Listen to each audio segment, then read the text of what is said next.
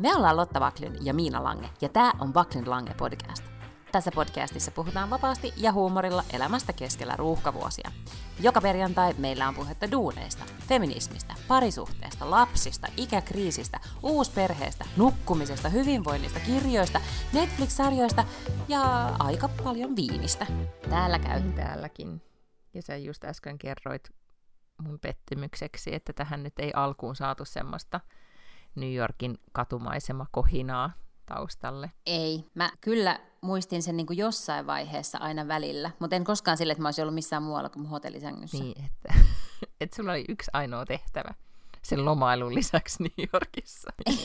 Ei, mä en suostu siihen, että mulla on tehtäviä lomalla. Päinvastoin. Mulla ei ollut mitään tehtäviä lomalla.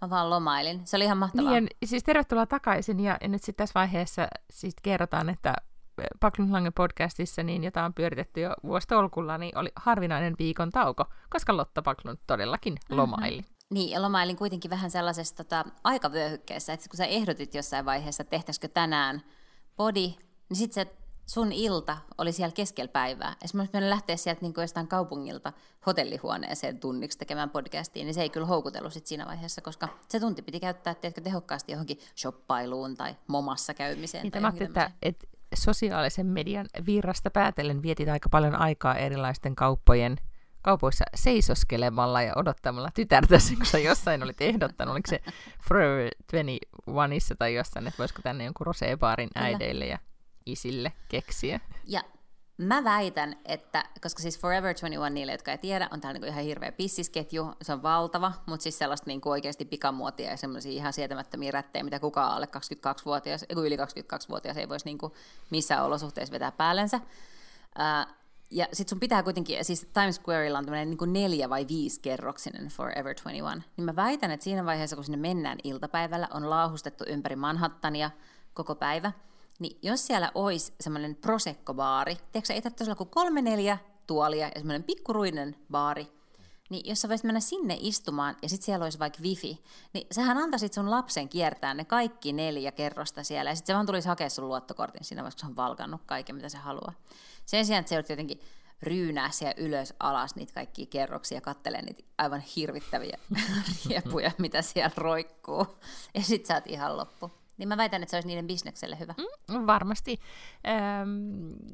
No mutta siis kävikö missään semmoisissa, tärkeimmät ensin, kävitkö missään semmoisissa kaupoissa, mistä sä tykkäsit? Joo, kyllä käytiin siis kaiken näköisissä kaupoissa. Kävitkö kaikissa kaupoissa? Sippa. Me käytiin kaikissa New Yorkin kaupoissa, kyllä. No siltä vähän tuntui, kun tuli takaisin hotellille ja oli 28 000 askelta otettu ja kello ei ollut vielä edes lounasta ja oli pakko tulla dumppaamaan kamoi kotiin. Totta kai mun suosikkikauppa siis aina ja ikuisesti aina New Yorkissa on ollut Strand's Bookstore, joka on siinä Union Squarein vieressä, jossa on siis 4 kerrosta kirjoja. Ja sitten me oltiin tavallaan, tämä oli sumplittu jo ennen lähtöä, että se kuuluu tähän matkaan. Että vaikka tyttäreni ei ehkä ole maailman innokkain lukija, eikä myöskään sellainen samanlainen kirjakaupassa luuhaaja kuin äitinsä, niin hän oli luvannut, että sinne mennään. Ja hän oli todella reippaasti, hän ei mitään siis sanonut, mitään ei niinku myrtsiin naamaa. Oliko hänellä joku prosekkobaari siellä sitten vai mitä hän toimi? Ei, ja siellä ei ollut edes wifi, että mikä teki tavallaan siitä vielä jotenkin tuskasemman hänelle, koska hän oli siis todella iloinen aina, kun päästiin johonkin hänen kauppaan tai wifiin. No, New Yorkissa parasta.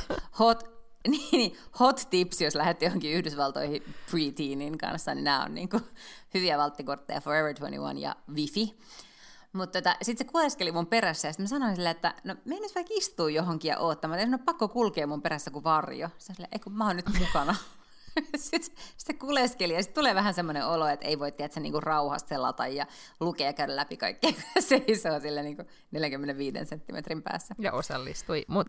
Mutta oli siis kaiken kaikkiaan erittäin mukava reissu ja käytiin monissa eri paikoissa.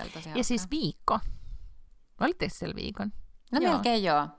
Joo, me lennettiin sinne lauantaina ja lähdettiin pois perjantaina. Melkein siinä siis, jos miettii silloin vanhaan maailman aikaan, kun tehtiin näitä pitkiä viikonloppuja New Yorkiin, niin toi kuulostaa kuitenkin jo ihan semmoiselta ikään kuin tarpeeksi pitkältä ajalta.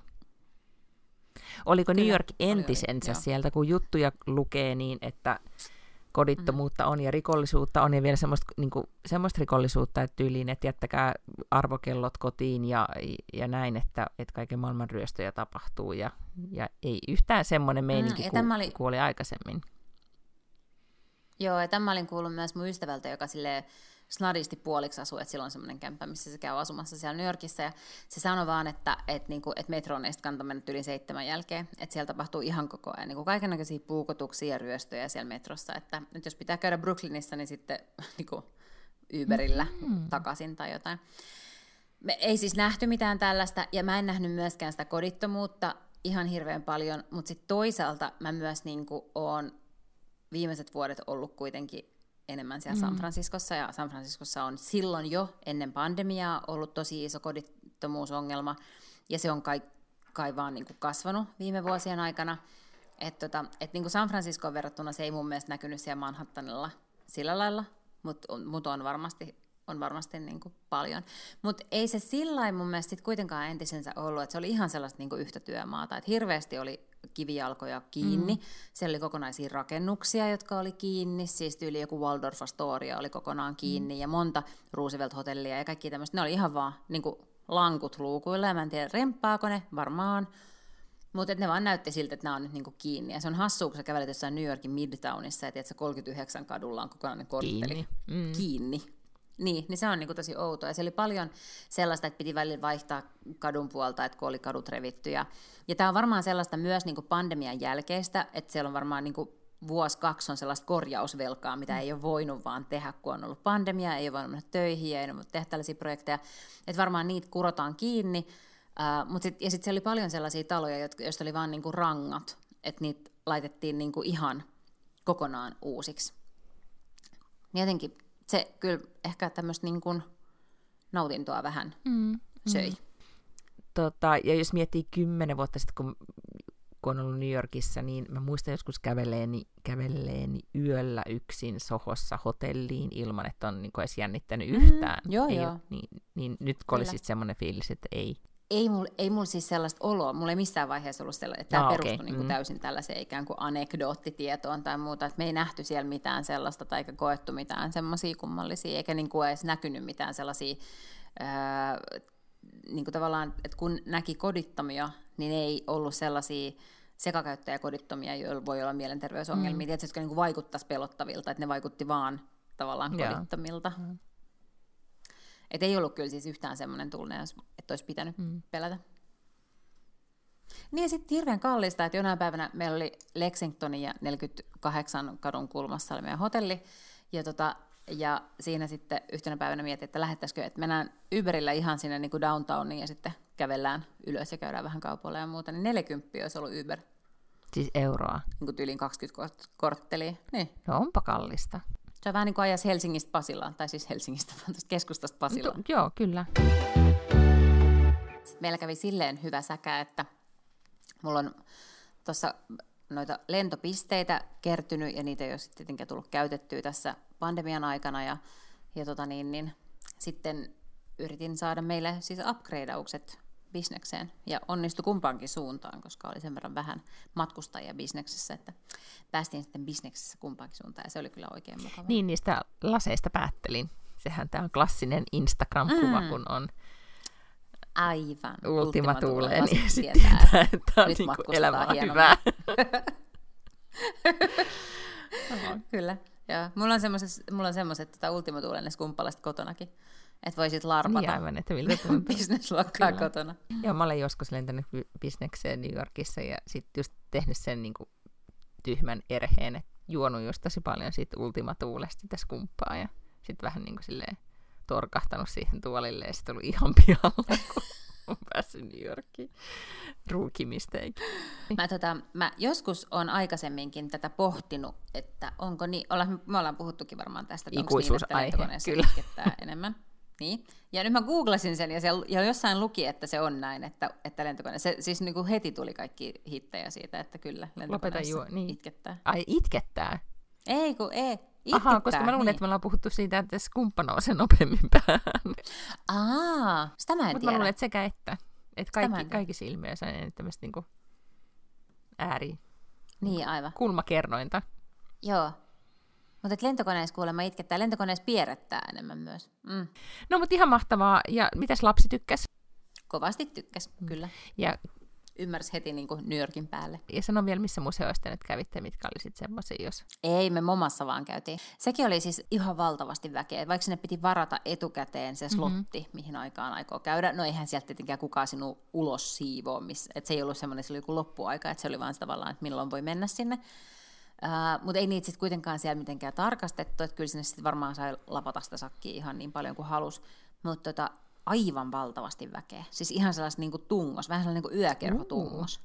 Niin se kyllä syö sitä kokemusta, koska mä muistan, kun mä oon käynyt yksinäni joskus Momassa, ja oli siellä nyt jotain muita ihmisiä, mutta oli teetkö oikein sellaista, että sai rauhassa ja hiljalleen kuljeskella ja tuijotella ja fiilistellä, ja nyt oli vaan semmoinen vähän, että niinku tuntuu, että jonottaa koko ajan seuraavalle, ja sitten pitää mennä pois tieltä, eikä kehtaa jäädä siihen tuijottelemaan, kun väkeä tulossa siitä takaa. Mutta siis tämmöinen niin kuin jonottelu suurkaupungeissa, ei, Momassa ei ehkä nyt jonoteta sitä, että otetaan kuvia, mutta mä muistan, että Pariisissa, kun mä olin pari vuotta sitten, niin siellä siis Louvressa, niin mä en tiedä, ehkä ne jopa otti kännykällä kuvia, että siis tyyli, että Mona Lisa, onko se Mona Lisa siellä, ehkä se on, ettei niin kuin lähellekään päässyt, koska se oli vaan semmoinen valtaisa muuri, missä ihmiset haluaa itseään niin kuin ikuistaa itseään sen taideteoksen kanssa. Ja mä kuuntelin yhtä podcastia, missä oli eräs nainen käynyt Pariisissa nyt pääsiäisen aikaan, ja sanoi, että siellä oli ihan niin kuin tämmöinen Instagram-jonotus oli tullut todella isoksi ilmiöksi, eli Ladurehen tai Café de Florin tai näihin tämmöisiin niin kuin ikonisiin paikkoihin, mistä sä haluat sen Instagram-kuvan ottaa. Niin sinne on tullut ihan järjettömät jonot, ja sitten osa käy vaan ottamassa sen kuvan. Tai on semmoinen iso seurue, mistä yksi tilaa kahvia, ja sitten kaikki niin kuin, tiedätkö, mä voin kuvitella, että Café de Floressa, joka on niin kuin, siis yksi näistä Pariisin vanhempia niin tämmöisiä muotikahviloita, joka on ihana paikka, mutta siellä siis ne tarjoilijat sitten katsoo, että vierestä vaan kun 5, en mä tiedä, influensseria vaihtaa paikkaa ja istuu kahvikupin kanssa ja kaikista otetaan kuva ja sitten poistuu paikalta. Niin, ajattele. Näkyykö New Yorkissa tämmöistä? Joo, ja no ei niin, että mä olisin kiinnittänyt huomioon, mutta mä ymmärrän kyllä, että joo, uskon. Ja huomasin, että itsekin välillä vähän niin kuin pysähtyi vaan siksi, että tämähän olisi niin kuin hauska. Kun, ei ehkä tolleen, että me oltaisiin mennyt johonkin tiettyyn paikkaan, että mä olisin halunnut, että se on jonkun tietyn kuvan. Mutta joskus yhtäkkiä, kun katteli, jotenkin käveli esimerkiksi suojatien yli, niin hän kenenkään pidä siellä suojatiellä jäädä patsastelemaan New Yorkin ruuhkissa, mutta oli vaan silleen, tästä saisi tosi makeen kuvan tonne, niin kuin, että et sä ylität Avenuen, että siinä on niin kuin, tavallaan koko Manhattan edessä, ja sitten on silleen, no tämähän näyttäisi kyllä tosi hienolta niin kuin Instagramissa. Niin sittenhän on tämä klassikko, että pitää mennä sinne Brooklyn Bridgelle niin kuin auringon osun aikaa, että voi oikeasti aidosti olla yksin ja rauhassa. Sitä kuulemma myös influencerit tekee. Joo, ja sittenhän on semmoinen tosi kuuluisa kato, ei se niin kuin katu ole mitenkään kuuluisa, mutta siellä Brooklynin puolelta, mistä saat semmoisen tosi makeen kuvan siitä sillasta. Siinä näkyy sellaisia nyrkilaisia taloja edessä, ja sitten se silta näkyy siellä takana. Mm-hmm. Ja se on semmoinen, mihin ihmiset just niinku vaeltaa, vaan ottamaan itselleen sen saman, just sen kuvan. Nyt mä jos voisin haluta semmoisen lahjan joskus itselleni, vielä ehkä kun vielä pystyn juoksemaan, muistatko semmoista kuvaa Sarah Jessica Parkerista, eli Carriestä joskus silloin, kun Sex and the City oli iso. Niin se semmoisessa sinisessä tyllihameessa juoksee Brooklyn Bridgellä ihan yksinänsä. Ja se olisi semmoinen, jos pitäisi itsestään joku semmoinen ultimate-kuva saada, niin se voisi olla. Mm-hmm. Okei. Mä en muista sitä kuvaa, mä muistan vaan sen alku. Siinä, missä se bussi ajaa silleen, että niin se täräyttää. Siitä tulikin mieleen, että muistaaks kun mä puhuin semmoisesta podcastista sarjasta, joka Sentimental and the City, mitkä kävi läpi koko sinkkuelämän kaikki tuotantokaudet hyvinkin pieteetillä. Dolly Arlington ja se toinen kirjailija, jonka nimeä en saa millään päähäni, niin nehän nyt venasti yli 3-4 kuukautta ja oli vaan vähän silleen, että ei tehdä niin tästä And Just Like Thatista mitään podcast-sarjaa, kun niin vähän silleen, että kaikki haluaa, että me tehdään, niin me ei sitten tehdä. Mutta sitten ne pyörsi päätöksensä ja teki sen niin, että ne teki siis nyt huhtikuussa tuli 3 todella pitkää jaksoa, missä ne vaan puhui tästä And Just Like That-sarjasta. Ja sitten näiden jaksojen tuotot sit lahjoitti Ukrainaan, niin kuin hyvän tekeväisyyteen, että se sitten oli niiden se syy lopulta tehdä, mutta... Okei, no mutta sehän oli ihan hyvä syy. Joo, ja sitten sit ne oli ihan niin kuin, ne on todella hauskoja, kun ne puhuu siitä sarjasta, ja sitten parasta oli se, että viimeisessä jaksossa ne itse kirjoitti, ikään kuin kertoi, että miten tämä sarja olisi oikeasti pitänyt niin kuin tosi fanien mielestä tehdä, ja se oli niin paljon parempi. Se niiden versio. Oliko? Ja mua jäi harmittaa, että minkä takia ne ei... No mitä siis ne, kun mehän ollaan mekin puhuttu siitä, että miten se olisi, tai että toi miten ne teki sen, niin ei ollut sitten ehkä kuitenkaan just se ultimaattisesti paras tapa. Niin, ne ajatteli sen silleen ikään kuin tosi fanien näkökulmasta ja niiden ihmisten näkökulmasta, että, tai meidän näkökulmasta, jotka on seuranneet niitä aina, tai investoineet näihin 4 tai nyt sitten näihin 3 henkilöön ja niiden elämään, me tiedetään niiden elämästä kaiken, niin niiden sarjan käsikirjoittajien olisi kuitenkin pitänyt antaa meille se, mitä me halutaan, ja sitten, että nyt olisi pitänyt ymmärtää, että siinä niin kuin tavallaan tuoda se sama, mikä Sex and the City aikoinaan silloin oli, että kaikki elämän puolet mukaan, että jotenkin ne olisi oikeasti voineet harrastaa villiseksiä, ne olisi voinut, esimerkiksi ne puhui sitä, kun kaikilla oli kuitenkin perhettä, tai siis tuolla... No Carilla oli Big, mutta sitten Mirandalla ja Charlottella oli lapsia, että miten niin kun, tavallaan ystävien niin kun suhteet ystävien lasten kanssa ja ystävien puolisoiden kanssa, että ne olisi saanut pelkästään niistä päähenkilöistä ja niiden perheistä ja ihmissuhteista paljon enemmän draamaa aikaiseksi. Et ne turhaan toi näitä uusia tyyppejä ja ikään kuin oli silleen, että nyt tehdään kokonaan tästä uusi sarja, koska me ei koskaan keretty rakastua niihin uusiin tyyppeihin tarpeeksi. Ja vaan niin kuin sekoitti sitä, mitä me oltaisiin haluttu nähdä.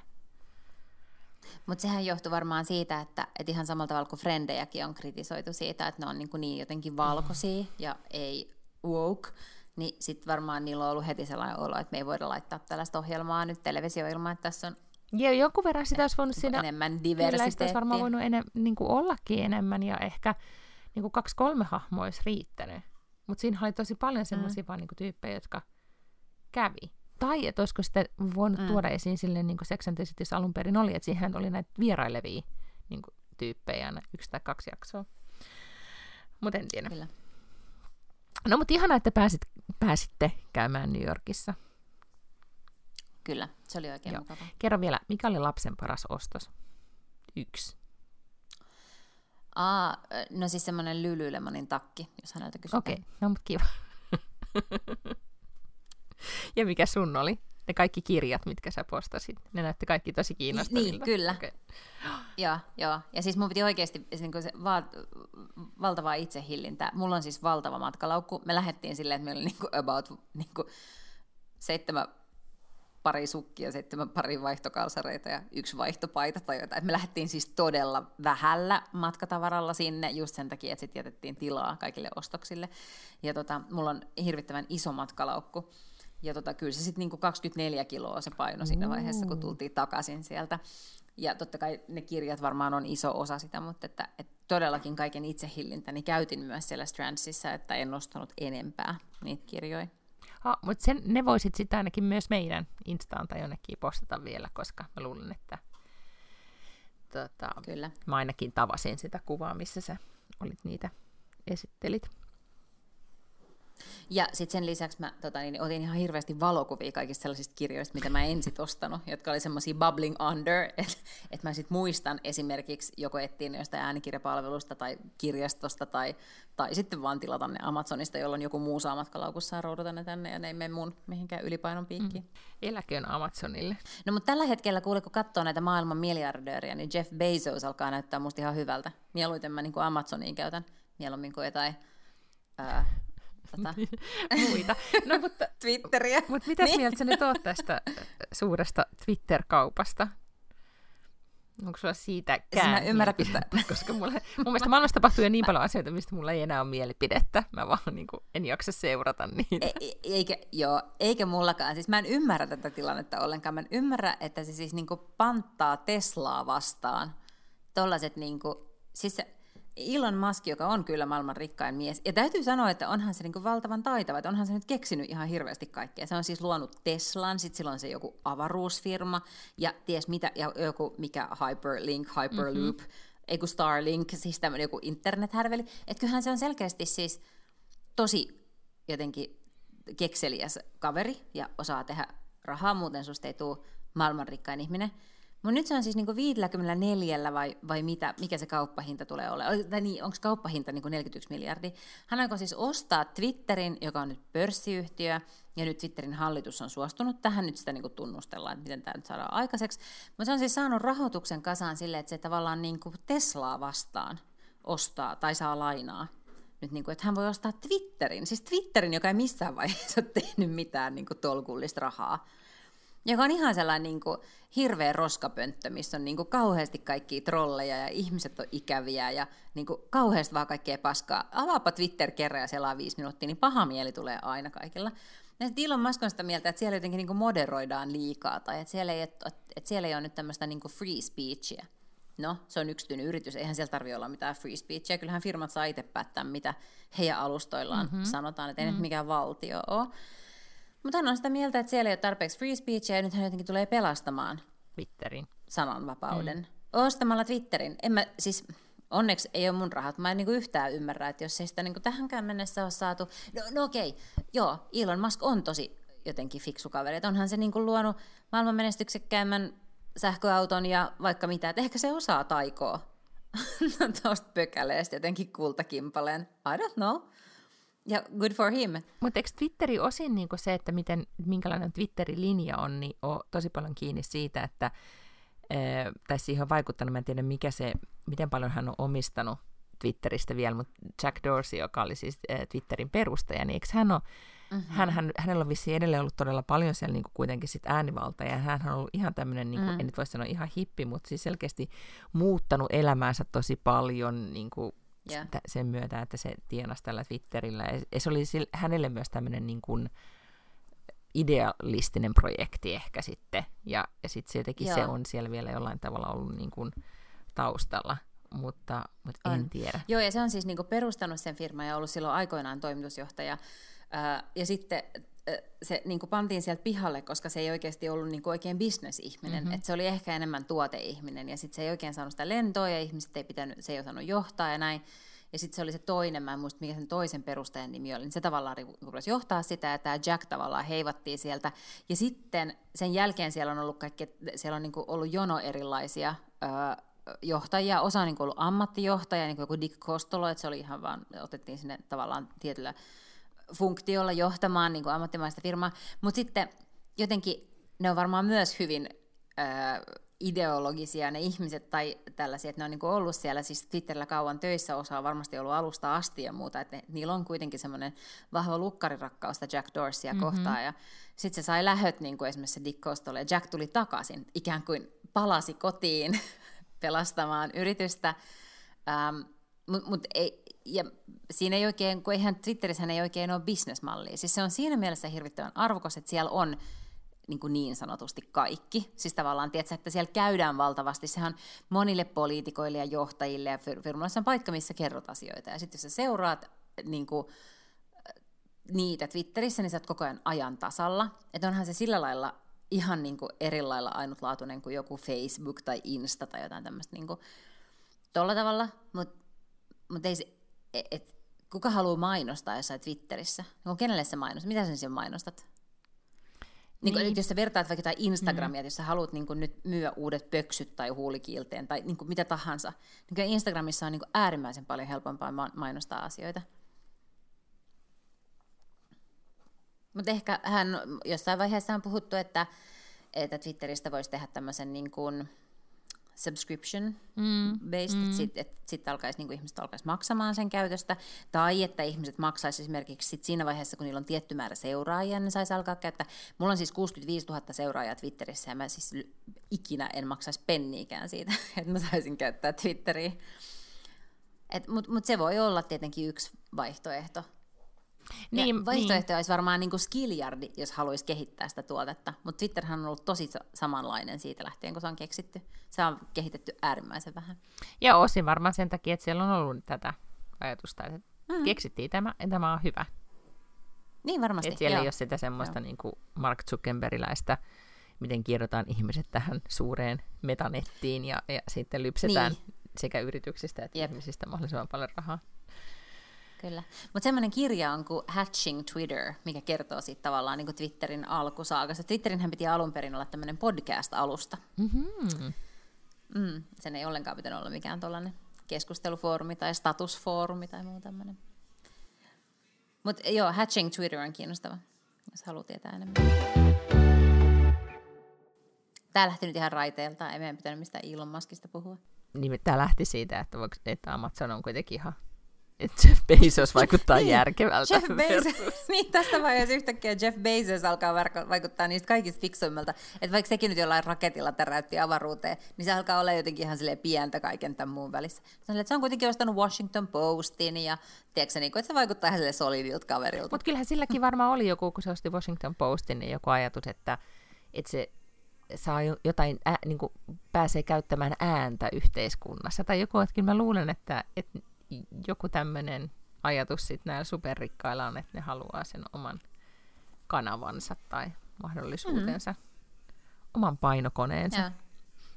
Joo, voi olla. Mutta se Elonhan vaikuttaa ihan sellaista koulukiusaajalta. Näit sä, mitä se twiittasi nyt eilen vai tänään? Siitä, että ostan Coca-Cola, niin laitan siihen kokaiinia. Ei, no se oli musta ihan hauska läppä. Mutta se twiittasi sellaisen, niin kuin, kun on olemassa sellainen emoji, missä on nainen, joka on raskaana, ja sillä on sininen paita. Ja sitten se twiittasi, niin kuin, että sit sen vieressä oli Bill Gatesin kuva, ja sitten Bill Gatesilla on sininen paita, ja nyt sillä on nykyään vähän sellaista niin kuin mahaa. Nee. Sitten laittoi niin kuin ne vierekkäin, että onpa samannäköinen. Että ihan tuollaista niin koulukiusa ja trolli meininki. Come on, dude. Niin kuin, you should be above this. Joo, not cool. Niin, not cool. Ja sillä on kaiken näköistä tuollaista. Sehän on oikeasti vähän weird. Ja, niin mulla ei nyt ole mielipidettä, vaikka just tässä nyt paasasin 20 minuuttia Twitteristä. Okei, no mutta kerro, miten sun pääsiäinen meni. Niin, siis mä just muistan, mitä pääsiäisen tapahtui. Mutta joo, siis mä oltiin landella ja melkein viikko. Ei tapahtunut mitään ihmeitä. Oli pääsiäismunajahti, jota käytiin taputtamassa vastasyntyneitä karitsoja. Tehtiin ne kaikki samat asiat, kun aina pääsiäisenä tehdään. Syödään lammasta ja, ja haravoidaan ja levitetään soraa ja poltetaan roskia ja murehditaan, että syttyyköhän ruohikkopaloja, käännetään kompostia ja suunnitellaan, että mitä niin kuin kesähommia tehdään. Soitetaan kaikki sähkömiehet läpi ja kaikilla on hirveästi hommaa ja kukaan ei pääse. Ihan the same. Ei kyllä mitään sellaista, mikä olisi yllättynyt, jopa niin, että mieheni totesi, että ensi vuonna me puukataan se sähkömies ja niin kuin lokakuussa, koska siellä on 5 sähkömiestä koko saarella ja ne kaikki on työllistetty ja nyt kuulemma sitten niin kuin tyyliin jouluun saakka. Niin roikalla mennään. Jatkojohdolla hoidetaan vielä meidän ulkosähköt tänäkin vuonna, koska tilanne on mikä on. Ja tämä pääsiäismunajahtikin, siis se, että pitää niitä, täällä on, en tiedä, ehkä Suomessa ei ole sitä perinnettä, niin siis meillä ei ainakaan ollut lapsena sellaista perinnettä, vaan kukko kävi munimassa raeruohoon niitä suklaamunia, mutta täällähän on siis näitä,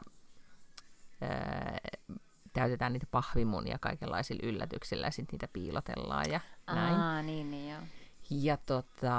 Ja on todellakin niin kuin epämääräinen konsepti, että onko se pääsiäispupu, joka ne munii vai kuka ne tuo ja mitä tapahtuu, tiedätkö?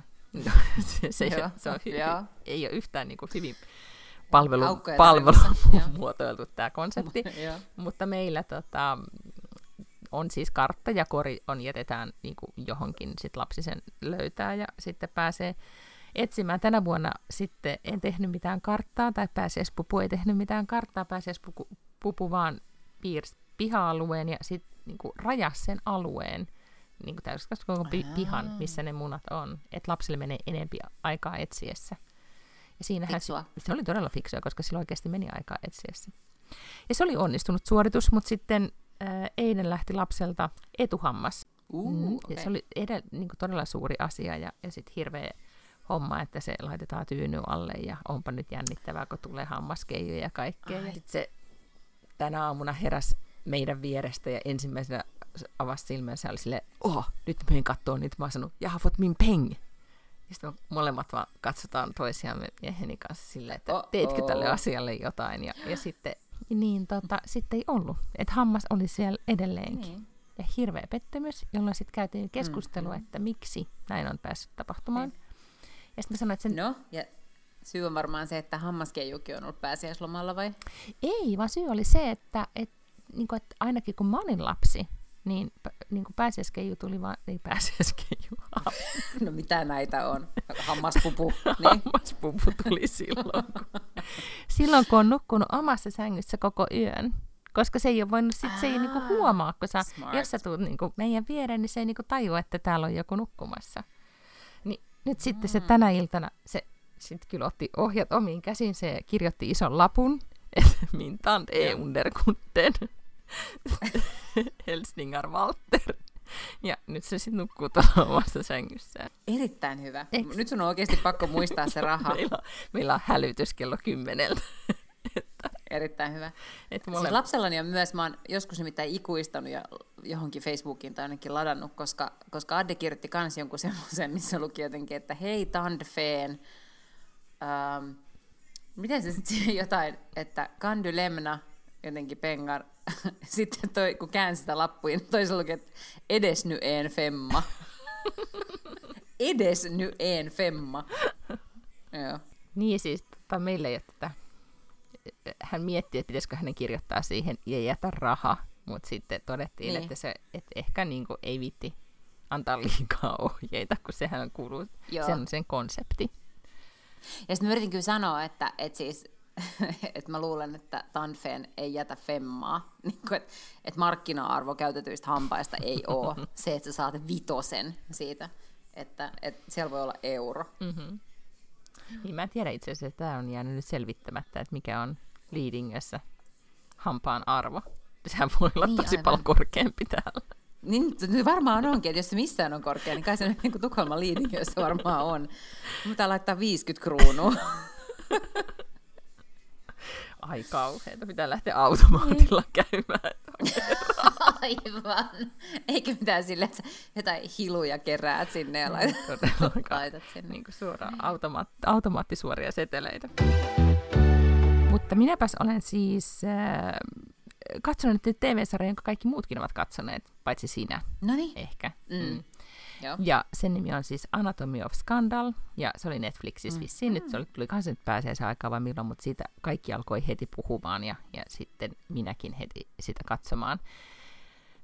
Se kertoo siis ihan tästä niin kuin nykyaikaan sijoittuva sarja, missä Sienna Miller, joka on ollut monta vuotta jotenkin, musta tuntuu, että niin kuin, ei ollenkaan mun tutkalla, ja hän sit kiusaksen ei ole myöskään sosiaalisessa mediassa, että häntä ei voi silleen niin kuin sieltä seurailla. Mutta Sienna Miller näyttelee pääosaa. Hän on siis on tämmöinen britti-yläluokkainen pariskunta, jossa mies on ministeri ja vaimo on siis, nämä on tavanneet aikoinaan huippuyliopistossa ja vaimo on vähän niin kuin ollut kustannusalalla, mutta sitten jättäytynyt kotiäidiksi. Heillä on 2 lasta. Ja sitten mies jää kiinni tai paljastaa, että hänellä on ollut suhde hänen avustajansa, ja siitä tulee sitten, se on siis paljastunut myös lehdistölle, ja siitä tulee sitten skandaali. Mutta skandaali eskaloituu niin, että sitten hänen avustajansa nainen, johon tällä ministerillä on ollut suhde, niin syyttää tätä miestä raiskauksesta, ja sitten seurataan raiskausoikeudenkäyntiä. Se on 6-osainen ja tämmöinen minisarja, mutta se oli minusta ihan yllättävän hyvä. Mä todella paljon kiinnitin siihen huomiota. Oli ihana katsoa niiden siis koteja, niin missä nämä kaikki tapahtui, siis niiden kartanoissa. Ja sanois nyt se joku ihana alue Lontoossa, missä on townhouseja ja kauniita koteja. Niin oli ihan kuin sitä House and Garden-lehteä selailu Netflixin välityksellä. Kodit näytti ihanilta. Sienna Miller oli siinä kyllä todella hyvä. Mä aina välillä miettinyt, että onko hän oikeasti hyvä näyttelijä, kun muistelee siis nuoruudessaan. Mun mielestä hän oli hyvä. Nyt hän on siis, mitäs se on meidän ikäinen? Ja siis ollut tutulta. Niin. Mä en niinku osaisi nyt sanoa suorilta. Mä tiedän, kuka se on ja mä tiedän, miltä se näyttää, mutta mulle ei siis niinku, en pystyisi sanomaan, että missä hän on ollut mukana. No siis mulle tulee vaan mieleen sellainen elokuva kuin Alfie, missä se oli Jude Lawn kanssa, koska se oli Jude Lawn kanssa silloin yhdessä. Oliko ne naimisissakin, ja sitten Jude hän petti Siennaa lapsenhoitajansa kanssa, kun Jude Law petti tyylin kaikkia lastenhoitajan kanssa. Et oli vähän niin kuin... Eli vähän niin kuin harjoitusversio tästä Anatomy of a Scandalista. Kyllä.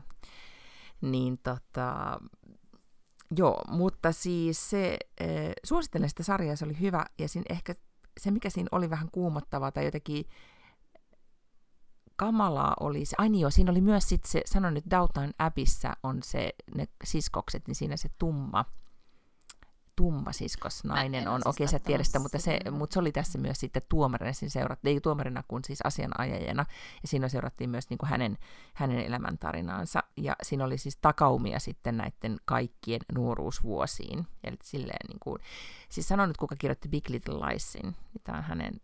Liane Moriarty. Ei vaan siis se sarjan tuottaja ei kirjoittanut, siis nyt mulle tulee vaan mieleen... No, siinä oli jotenkin tosi samaa kuin siinä sarjassa, eli et liikutaan ajassa ja sitten samalla ratkeaa ikään kuin mysteeri. Mutta se, mikä siinä oli kuumottavaa, niin oli jotenkin, siinä kuvattiin siis niinku yläluokkaisten miesten, niinku etuoikeutettujen nuorten miesten elämää tavalla jotenkin, josta tuli jotenkin todella creepy olo. Että se ei ollut kyllä, ei ihan semmoista niinku feel-goodia. I see, yeah. David A. Kelly. Okei, okay, yeah. David A. Kellyn pitäisi sanoa sulle paljonkin. Siis David A. Kellyhan on tehnyt kaikki nämä, yli L.A. Lawsta lähtien, niin kuin nämä isot sarjat. Joo. Niin se. Sitä suosittelen. Se on hyvä. Mä itse asiassa oon katsonut 2 dokkaria Netflixistä sen takia, että me laskeuduttiin sieltä New Yorkista lauantaina, kone tulee Helsinkiin 10:00 aamulla. Mm-hmm. Ja sitten on pakko siis olla hereillä se koko päivä, että yrittää päästä niinku rytmiin kiinni.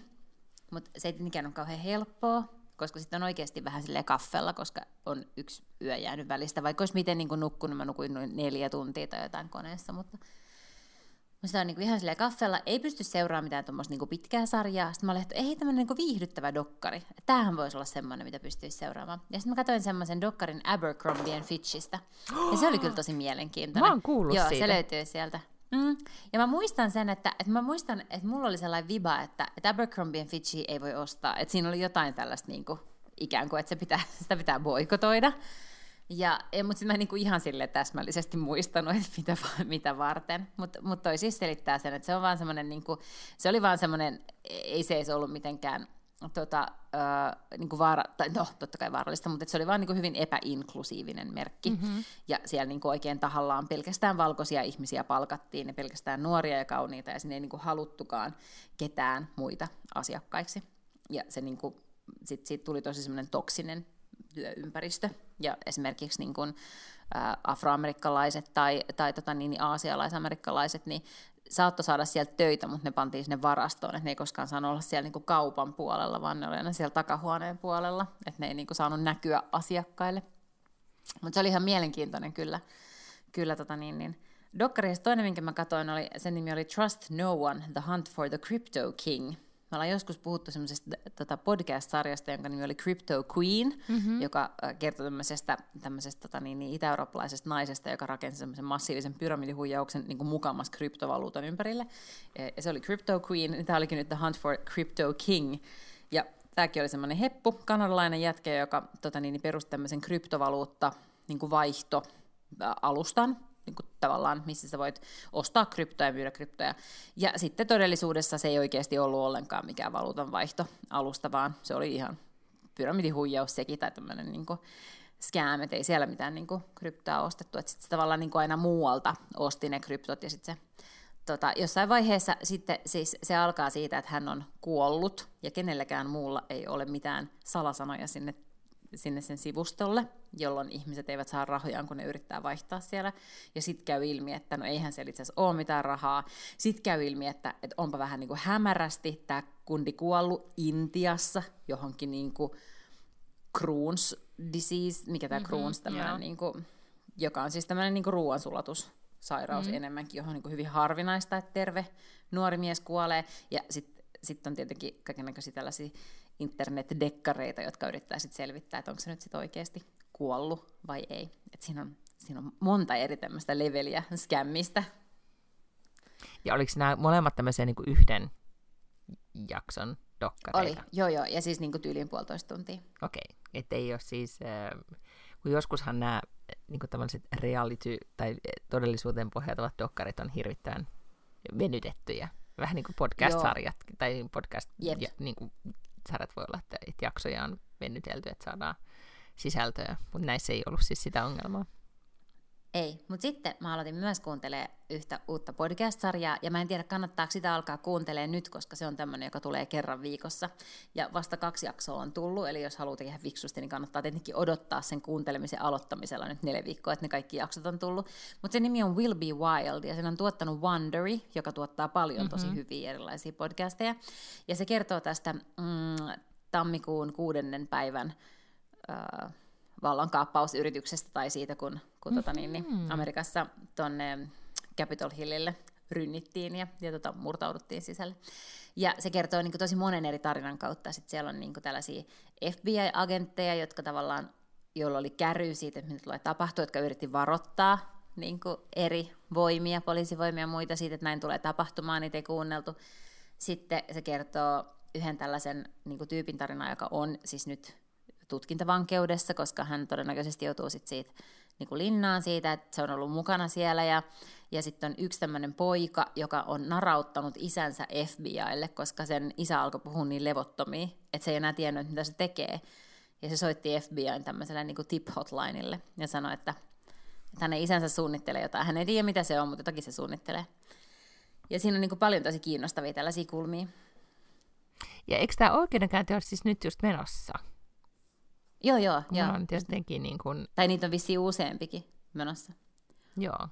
Koska sitä kotitaloudessa me seurataan. Minä en ole se, joka niitä olisi nyt seurannut. En myöskään seuraa tätä toista kuuluisaa oikeudenkäyntiä, jota juuri nyt tällä hetkellä käydään. Sanoppa nyt Johnny Depp ja... Amber Heard. Joo.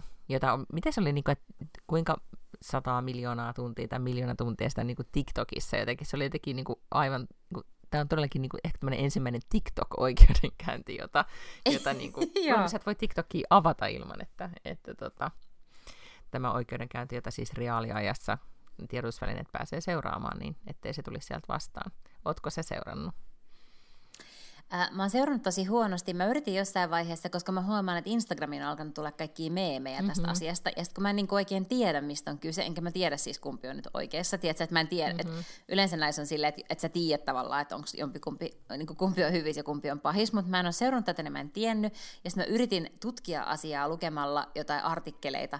Ja mä en vieläkään oikein tiedä. Siis tää, niin kuin mun analyysi tästä on se, että niillä on molemmilla todella vaikeita päihdeongelmia.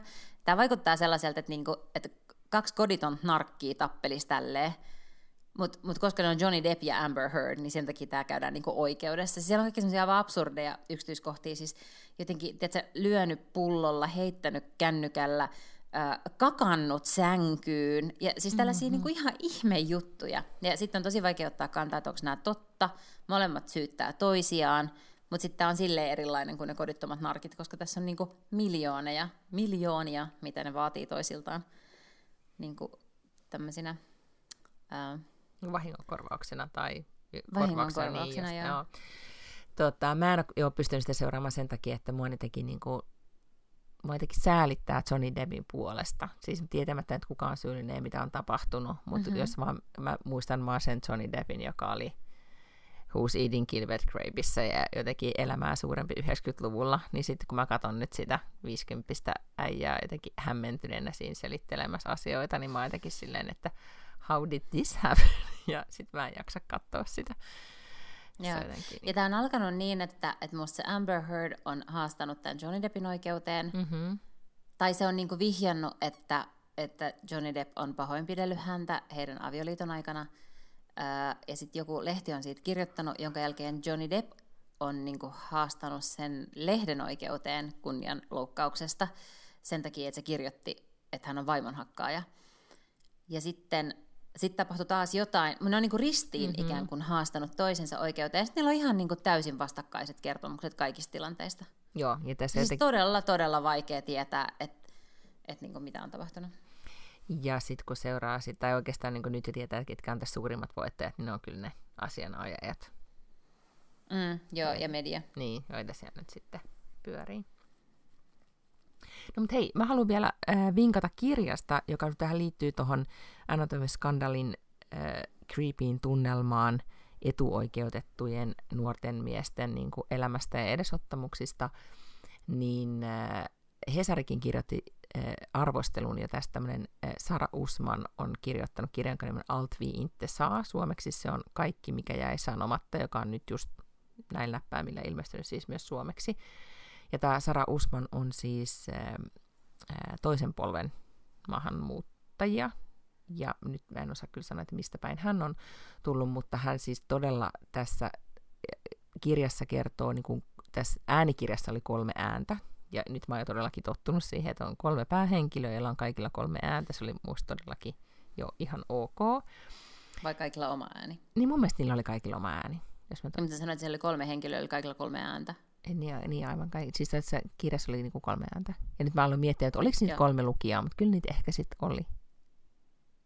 No niin, ehkä niitä oli. No, mutta siis 3 nuorta naista, jotka elää Tukholmassa ja ovat niin kuin ikään kuin jo työelämässä silleen aikuisuuden kynnyksellä. Ja he tuntee toisensa ja heidän siitä ystävyydestään tai elämästään kuvataan niin kuin hyvin tarkasti kaikki se, mitä he itse ajattelee omassa päässään. Ja sitten heidän välillä on tosi paljon, niin kuin, tai ne ajattelee asioita ja sanoo suoraan ajatuksissaan, mutta toisilleen ne ei todellakaan sano sitä kaikkia. Ja se on tosi kiinnostavan jännitteen luo siihen kirjaan.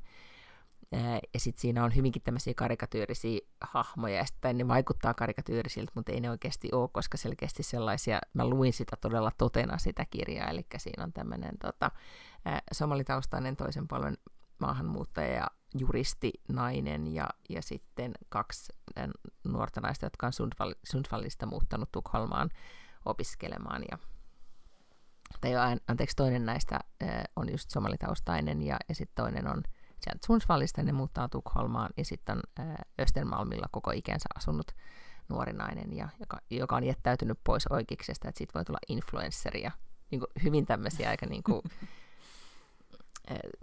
voisi ajatella, että aika semmoisia niin ääri, että ne hahmot on jotenkin todella jo niin kuin karikatyyriä, mutta ei ne kyllä sitten, kun ajattelee, mitä ne tekee, ja sitten kun miettii, että minkälaisia nuoria naisia näkee kaupungilla, niin sitten tulee semmoinen olla, että nämä ei nyt ehkä ihan täysin keksitty. Ja selkeästi Sara Usman tietää, mistä hän kirjoittaa, etenkin se, että mitä hän kirjoittaa siis rakenteellisesta rasismista tai rasismista ja epätasa-arvosta ja työelämästä ja tämmöisestä just Instagram-kulttuurista ja syömishäiriöistä ja kaikesta mahdollista.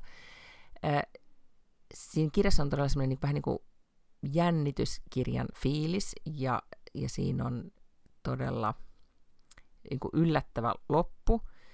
Ja se jää, Hesarin arvosteluissa sanotaan, että se kirja jää jotenkin mieleen tosi pitkäksi aikaa, ja se todella jää. Mä oon lukenut sen niin kuin monta päivää sitten. Mä vieläkin välillä niin kuin huomaan ajattelemaan, että hetkinen, mitä oikeasti tapahtuu, tai että mitä tapahtui sitten sen jälkeen, kun kirja päättyi.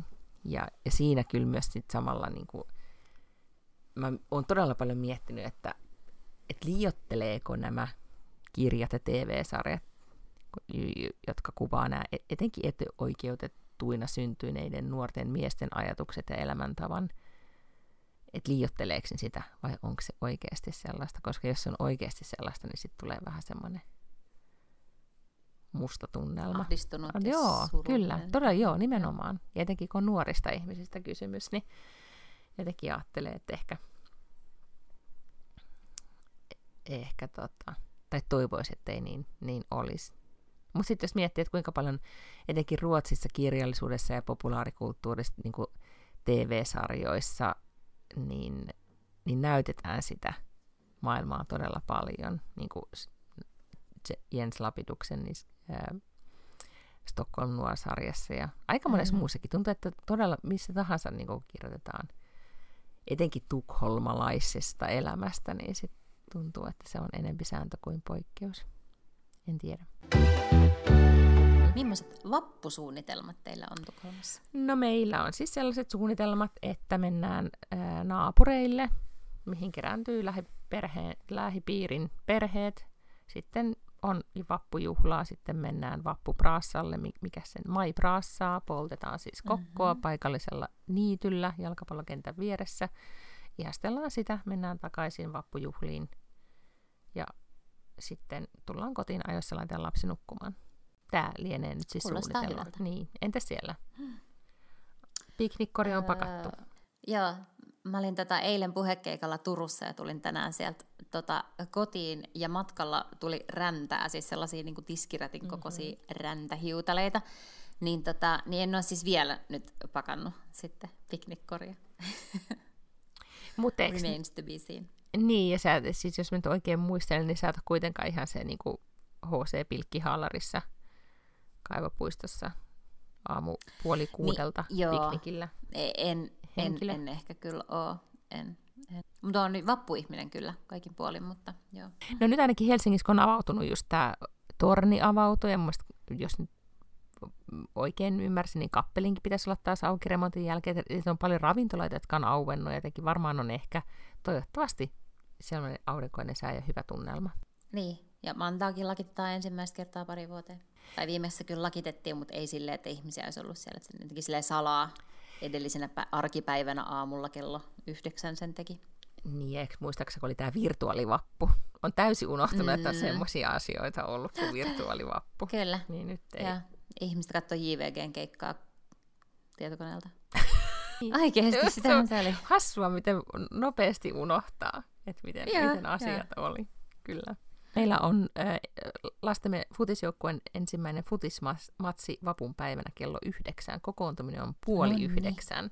Ja tämän isäntäperheen, jonka luokse me mennään, niin tämä perheen isä on siis valmentaja. Joten mä luulen, että kukaan ei sitten ihan hirveästi siinä vappusnapsia juo myöhään. Ymmärrän. Koska suoritus hyvä. Ennen kaikkea. Mutta hirveän hyvä vappua niille, joilla ei ole futismatsia aamulla. Kello 9. Kiitos vaan. Nauttikaa te muut. Hauskaa vappua, heidoo!